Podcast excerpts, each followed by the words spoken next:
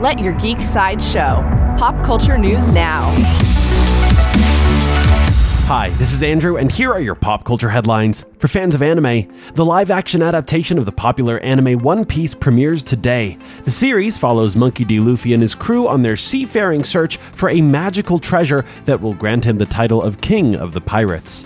The eight episode first season of One Piece is available in its entirety on Netflix now.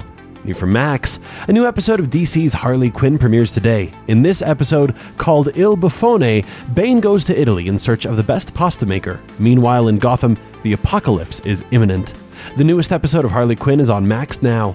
Also from Max, the first two episodes of Adventure Time Fionna and Cake premiere today. The first episode, titled Fionna Campbell, introduces the titular character and her world. The second episode, titled Simon Petrikov, explores the struggle of the former Ice King. Adventure Time Fionna and Cake is on Max now.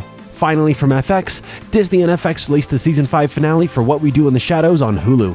In the finale, the housemates get invited to a mysterious vampire's mansion. Then, Guillermo goes missing. The season 5 finale of What We Do in the Shadows is on Hulu now.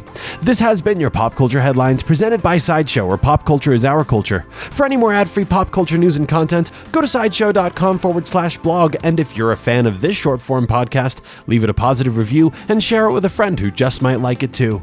Thank you so much for listening, and as always, don't forget to let your geek side show.